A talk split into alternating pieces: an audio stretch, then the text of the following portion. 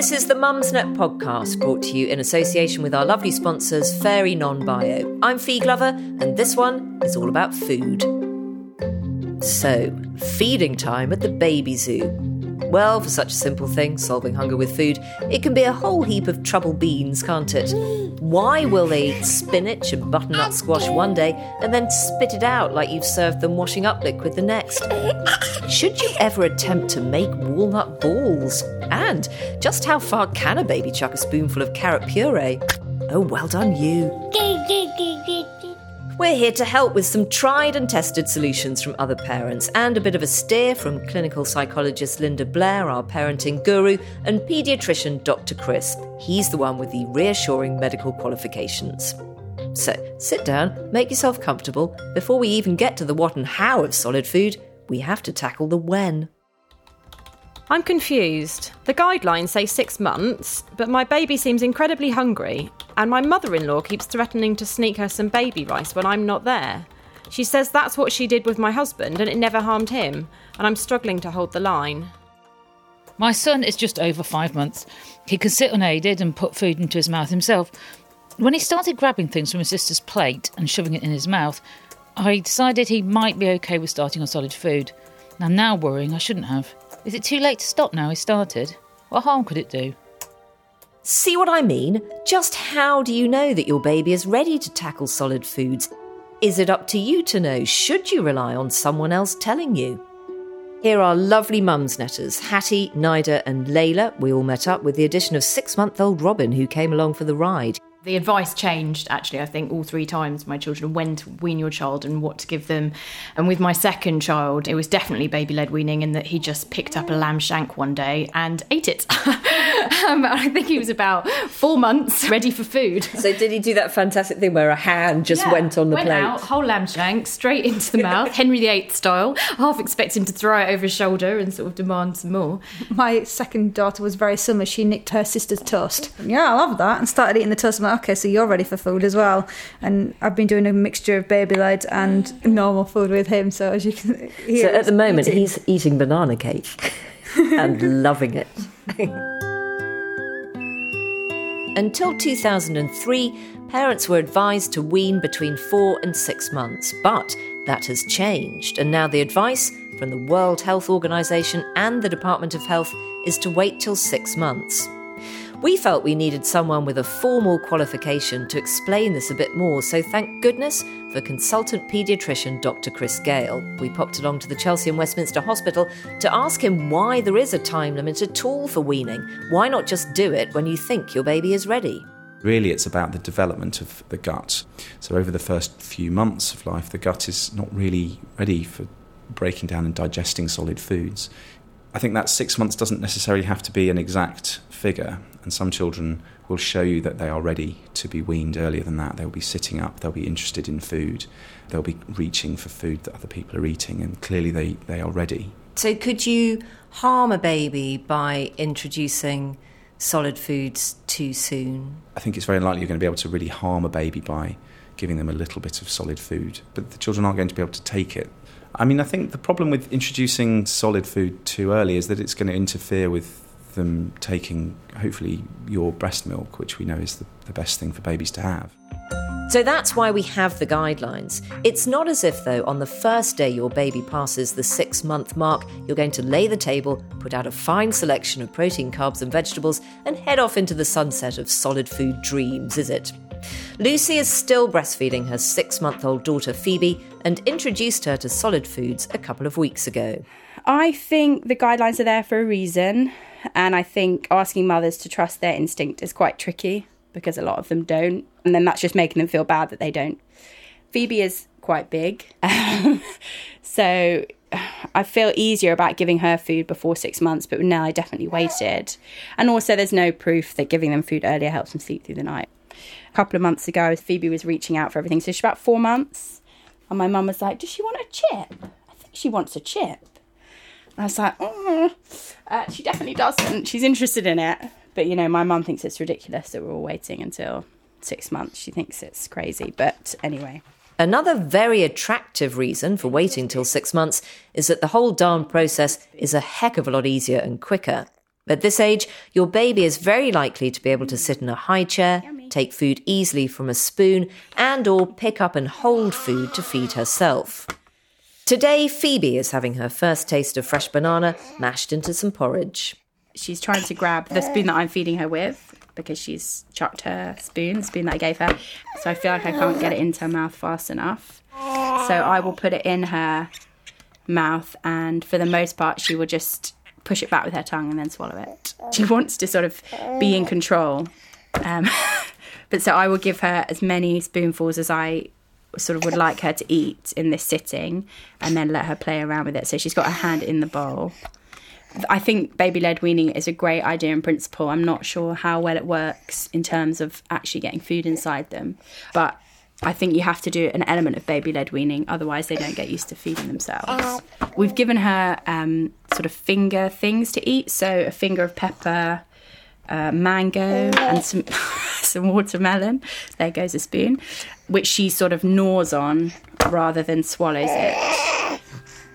Lucy is doing a mix of traditional feeding, spoon feeding with pureed food, and baby led weaning. It's baby led in the sense that you can let them do what they need to do, so you will be putting stuff they can eat out in front of them mushy bananas, soft chunks of veg, that kind of thing. And you'll be letting your baby take the lead, not getting too fussed about how much goes into the mouth and how much heads to the nearest curtain, to be found months later as a dried, encrusted, and totally unidentifiable food stain that will never come out. There's lots of kit involved in the baby weaning stage, which you can ignore or try out. The biggest advance is the weaning net. It's like a bag which you can put food into, and then your baby can squeeze it through the net and guzzle on it. We put strawberries or bits of banana and things into it's like a net on a stick, and then they can sit and chew it and suck it, but only small amounts come through. So it's almost like they're pureeing the food themselves. But it's really handy if, if you were a little bit scared about trying baby led weaning and you were worried about them choking or things like that. You can always try it that way. We did a mixture of um, baby led and pureed stuff. But actually, sometimes I couldn't be bothered to wait for her to make her way through all this food herself. Sometimes, if we we're in a rush, I was like, do you know what? I'm just going to feed you. There we go. Mm. Done. Let's go. I think a combination is what worked for Yeah, us. you shouldn't feel bad about that. I give my daughter pouches on the go to feed herself.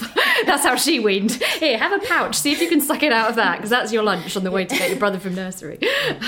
There's quite a snobbery as well, isn't there, sometimes about weaning. I felt a bit of pressure at the beginning to make everything from scratch because I could see other people around me were doing it. And obviously, in an ideal world, we'd all eat fresh food all the time. I just didn't have the time to do that. And even if I did have the time, I'd rather be doing something else. And when Um, you do spend the time doing it, you spend an hour making something, and they're like that. Yeah, no thanks. They I would prefer eat that jar anyway. of disgusting looking thing over there from the Exactly. shelf, please, mum. Exactly. Where do you stand on homemade versus the jar? Fresh is obviously best, and if you're cooking for the rest of the family, leaving out the salt and any flavourings and pureeing up the same meal for your baby doesn't take too long. But advice from the parents who've been there, the rejection level is quite high. Your baby can appear to have taken on the nitpicking qualities of Paul Hollywood in the Bake Off tent when you start weaning, and will often reject out of hand something you've spent hours making. When I first tried to do some specific baby led weaning recipes that I'd read about, I tried a few salmon things, thought, oh, good, it's good for him to have fish. Or I'd make a huge amount of these kind of lamb kofta type thing. So I made a load of those, or maybe it was with turkey, and I remember thinking, this looks really dry, well, I'll try it. And I gave it to him, and he was not interested at all. Then my mum made him a slice of toast, and he wolfed it down. So I was like, oh, okay. If you've had a long day and if you haven't slept that well, so it's early on in the process, you know, and you're still waking up two or three times a night to feed them, you just feel like you're getting nowhere and that your baby will never grow up. And I couldn't believe that I was spending so much of my brain space worried about what my daughter was eating for dinner. But you know, it's your job to provide for them. So when you feel like you're failing at that, that can be that can be horrendous. This anxiety is really common and totally understandable. It can feel like the main job you have on the planet is to feed your baby, and in those early months of life, it is. So when weaning comes along, you still have the same level of anxiety to deal with, and on top of that, you have all that pressure from the world of food about getting the balance right, the vitamins, the minerals, the trace elements, the omega 3, etc., etc. It's really getting me hacked off now. My son's always been a picky eater, but until recently, I've just about managed to get most of the food groups in him every day. And I've been giving him vitamin supplements to make up for anything lacking in his diet. But now he barely eats at all. Yesterday, all he had was a boiled egg and half a slice of buttered toast. But here's the good news babies are resilient, and the experience of millions of mums and dads before you really backs this up. If you have a period where your baby fusses the hell out of you, don't panic. We've done the phase of we will only eat things that are white. We will only eat things that are covered in tomato ketchup. We will only eat yogurt. We will only eat cheese. And I remember ringing my mum up in a panic going, She's only eating yogurt and cheese. What am I going to do? Mum's like, Chill. It'll be fine. It's a phase. She'll grow out of it and she has. Oh, but how do you how do you play that? I mean, do you, did you go through a phase where you know you can't leave the table until you have eaten something else? When they're babies, I've always been of the opinion up to around sort of nine months ish that their milk is their main source of nutrients, if you like. So giving them food is kind of like a taste of what's to come. It's kind of like get used to your taste buds, get this used to these different textures. After nine months, it becomes a bit of a mix of the two. So you've got the nutrients from the milk, but you've also got the nutrients from the food. And that's when I started to worry a little bit more about what their food intake was. I've never played the cards of you sit there until it's finished. I've just tried to make sure that during the course of a week, they've had a good mix. We know from logic as well as experience that the wider the taste sensations are and the textures in those early years, the easier it will be for your child to embrace quinoa and avocado later on. And as we all know, raising a child who can't embrace quinoa or avocado is actually now a crime in this country, carrying with it a life sentence of social exclusion. Hello again, Dr. Chris. Nice to see you. We have to remember that kids being fussy eaters is a normal process. Almost all children will go through a phase where they will not eat various things or they won't eat most things. And it'll often change day by day. So just because you offered them something they spat out yesterday, they may well eat it the next day or the next week. If you keep offering them all of the other foods, then they will change and they will start to eat a wider variety of things later on. You're listening to the Mumsnet podcast brought to you with the help of Fairy Non Bio, and the help doesn't end there. They've got these new liquid tabs available, they're softest ever for the whole family. Well, this is a very you know, easy beige meal of uh, fish fingers and potato waffles, I think it would be easy rather than making some amazing risotto or whatever that uh, certainly the older one just throws back in my face. Uh, because he's a slightly more fussy eater. We're back with Geraldine, who has a toddler who does another really annoying thing eats loads of useful stuff, just not when you're around. At nursery, I go to pick him up and they tell me we had vegetable curry with rice. He ate a bit of the curry and he ate a bowl of rice. What? We had vegetable soup today. He loved it. I can't believe it. But I now think, well, on those three days, he eats a good variety of foods and I'm not worried. If it's been a particularly bad food day, try feeding them in the bath. It's easy enough to wash the inevitable mess away, and while they're distracted with bubbles, you can get a few mouthfuls in. And, purists, look away now, the occasional TV dinner won't do them any harm. As long as they don't have a Pavlovian reaction to the EastEnders theme tune, you'll probably be okay. And for those times when you know your little one is just playing up, a bit of TV distraction can help both you and them. Lucy's older daughter became a very fussy eater, but her grandmother refused to be beaten. The only person I know with a will stronger than my daughter is my mum. And we left now with her for about three days. And my mum has had six children of her own and is very confident about her parenting abilities. And she should be because she is a fantastic mother and grandmother. But when my husband left now with my mother, he said, You know, do you want me to make her some dinner? And I was like, Oh, no, it's fine. I've got pheasant soup. At which point, my husband texts me, you know, saying there's no way she's going to eat that. And of course, she didn't. I mean, that's a pretty strong taste for an adult. But my mum would not be broken. So Nell was sent, obviously, to bed with no supper and just some more milk. And I think my mum truly believed that she could break her. I think she thought that either Joe and I were being very weak or, you know, pandering to her. But obviously, after four days, all Nell had had was bread and butter and milk. Uh, so, how much does your sense of adventure during the weaning process contribute to their taste later on. Did give my daughter chili once by mistake when she was eating some of my pasta. My husband was like, What are you doing? And she cried so much. So, yeah, unintentionally, I've introduced different flavours to my child. We had to walk around the park about three times to stop her crying. Do you know people who say, oh, yes, you know, my one year old likes nothing better than smoked salmon and caper berries? Yes, and I tell you now, they are liars. they have got a huge stock of chocolate digestives at home, and when they get home, they open them, they put the telly on, and that's the only way you can deal with those kind of people. I think is just have that in your mind when they go home. Their children have gone through a whole pack of chocolate digestives, guaranteed. Well, do you know what? It can be summed up in two words walnut balls. So I remember going to, oh. I know, going to a friend's birthday party for a two year old, and uh, they were serving walnut balls. And, you know, bless them, they'd spent hours making all this really extraordinary food, very additive free, very adventurous tastes, all of that kind of stuff. And the kids just didn't eat anything. You know, who's going to eat a walnut ball at the age of two? Oh, I wouldn't eat one now.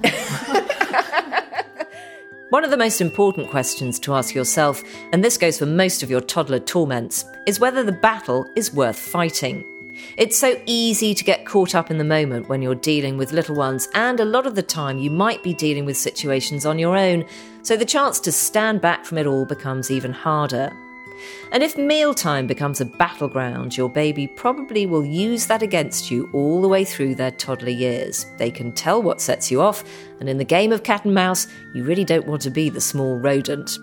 So stay in charge of it all. Maybe find a way to let them know you just find it tiresome when they won't eat what's put in front of them. On no account allow it all to swamp you to the point at which you storm out of the room in tears, yelling, But I've spent all afternoon making a pizza in the shape of your face! I'd never be that person. Over to clinical psychologist and parenting guru Linda Blair. We're constantly being told there's a new way to eat, there's a new miracle food. We're all the time bombarded with worries about food. But if you can convey to your own child that food is pleasure and nourishment, it's fuel, then you're not going to have food problems. You're just not going to. Do you have any advice for parents who are feeling a little bit crushed by the success of other parents weaning? Because we've all met the mum or dad who will say, oh, yes, they only eat brown rice, mackerel, and acai berries. And your heart sinks because you think, yeah, mine will only eat cans of spaghetti. My own daughter only ate jam sandwich on white bread for about six months, which was horrifying to me. But when she was in her early 20s, she was playing in one of the top women's rugby teams in Edinburgh. So, I mean, it's not going to make any difference. Ishmael, And the yogurt. would you like a yogurt? Yeah, that's right. Ishmael can have strawberry. That's a Subterfuge is totally acceptable when trying to get vital vitamins into your child. Strawberry, also known as apricot yogurt. so let's see if he rumbles me and eats it. That's strawberry. Yeah, that's right. Delicious. That's peach.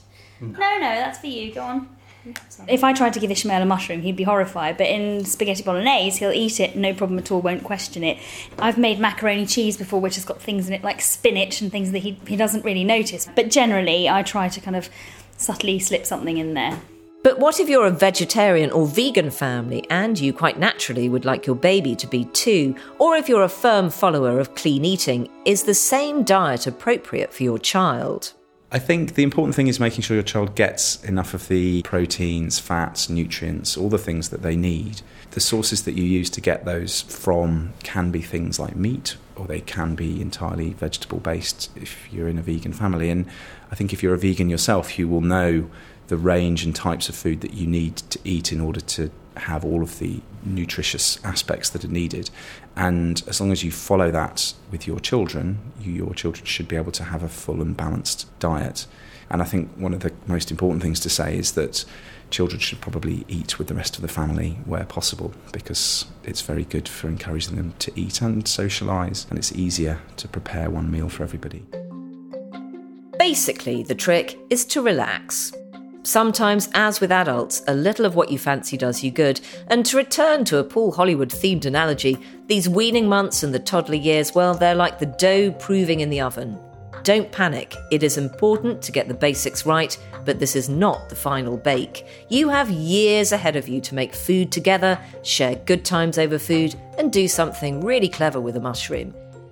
We hope in some small measure that all of the parental advice has helped in some tiny way.